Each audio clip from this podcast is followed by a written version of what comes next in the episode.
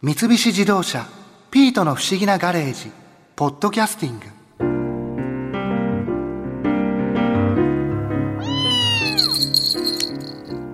ぼっこさんガレージの前でまたキャッチボールですか。稲妻カーブもう少しで完成するのよ。新一受けてよ。ええぼっこさんの球時速300キロは出るから当たったら死んじゃいますよ。もう勘弁してください。しょうがないわねじゃ一人で壁に投げるわ。うわージグザグに進んで壁にめり込んだ。今のは縦稲妻。今度は横稲妻よ。ああまたジグザグに進んだ。ボールはどんな握りで投げてるんですか？こんな感じ。ああ指の関節が外れてボールの周りで入り組んでいてわけがわからない。新一この前博士と一緒に元ソフトバンクの斉藤和美投手の話を聞きに行ったでしょ？ええ。お話どうだったの？面白かったですよ。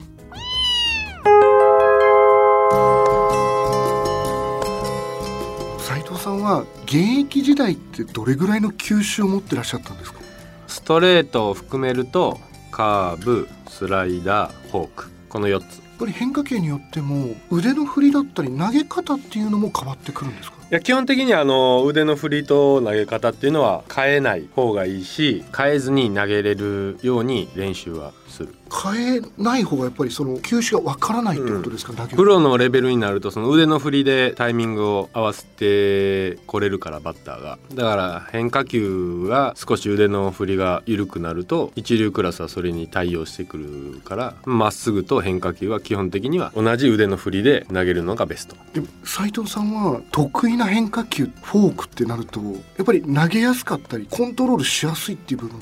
基本的にはやっぱコントロールはしにくいボールではあるしコントロールのことをあんまり考えるボールではないかな、まあフォークボールは落ちる球。基本的にフォークもそういうチェンジアップも含めてシンカーとか、まあ、そういう落ちるボール系っていうのは空振りを取りたい。ボールでもあるから。基本的にはストライクからボールっていうところを練習するのが基本で、まあ、フォークボールは、まあ、ストライクゾーンに投げてしまうと落ち幅が少なくなるから。バッターが対応しやすくなって落ち幅が少ないそのフォークボールっていうのはバッターからするとちょうどいいスピードであったり。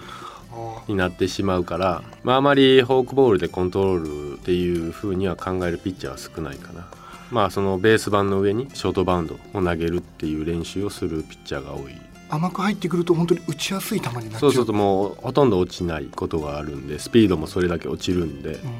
バッターからすると絶好球になるケースが多いんでうん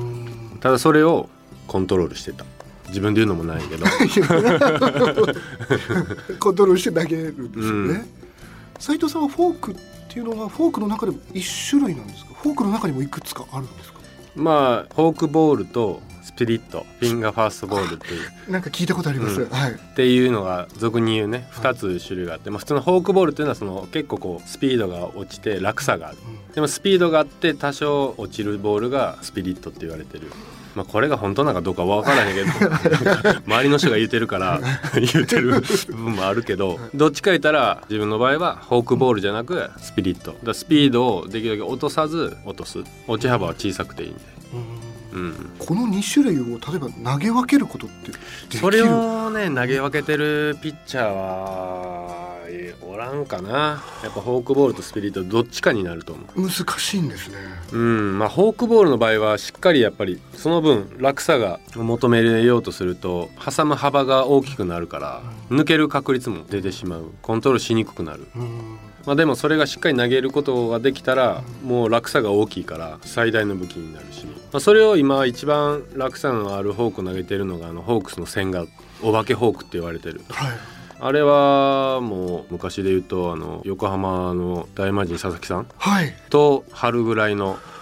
フォークボールの落差があるからあれはみんなが投げれるボールでもないし挟めば投げれるボールでもないんで、えあれだけでやっぱり落差をつけるっていうのは、うん、簡単にはできないことなん簡単にはうんできひんねあれは。でも例えば投げ方だったりその挟み方っていうのはそんなに変わらないわけですよね。まあ挟み方はあのその人それぞれの挟み方があるのはある。やっぱいろいろどの握り方が一番落ちるのかっていうところをみんな研究するから。うん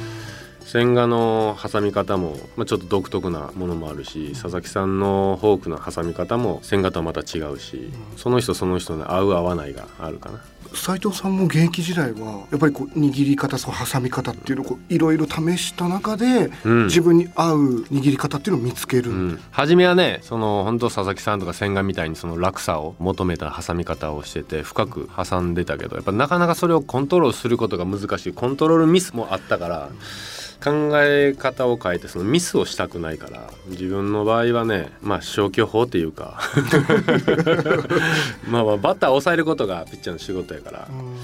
って考えたら、まあ、バットの芯を外す。それこそあのバットの幅あるでしょ？はい。そのバットの幅を外せばいいからそんなに大きな変化は必要ないのかなとかっていうのもあって、まあそれは大きなね落差のあるフォークであったり大きく曲がるスライダーであったりカーブであったり人よりもね曲がるとか落ちるとかそういう幅があれば一番の武器になるけどそれをしっかりコントロールできないことには何の武器にもなら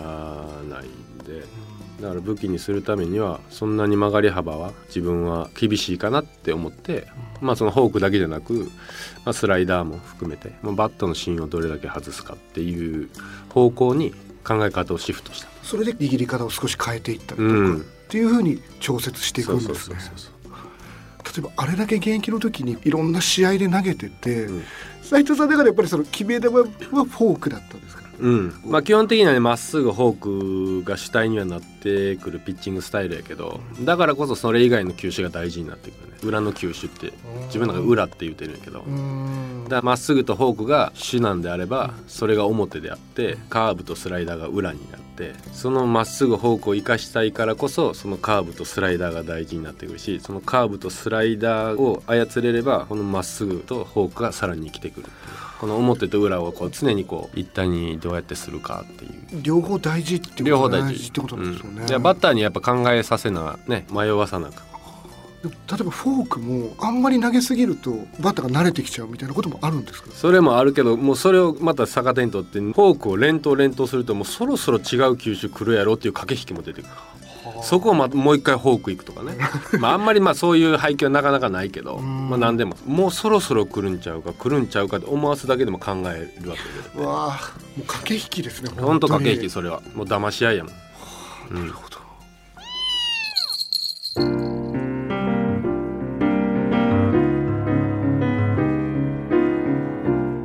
フォークの握りってどんな感じなの？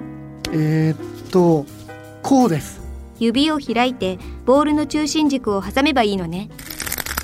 あーすごいなぼっこさん。人差し指と中指が180度開いちゃうんですね。じゃあ投げるわよ。うわホームベースの前で直角に落ちた。やっぱ私プロに行こうかな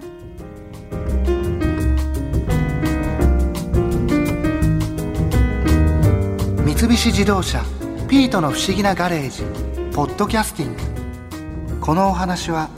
ドライブアットアース三菱自動車がお送りしました。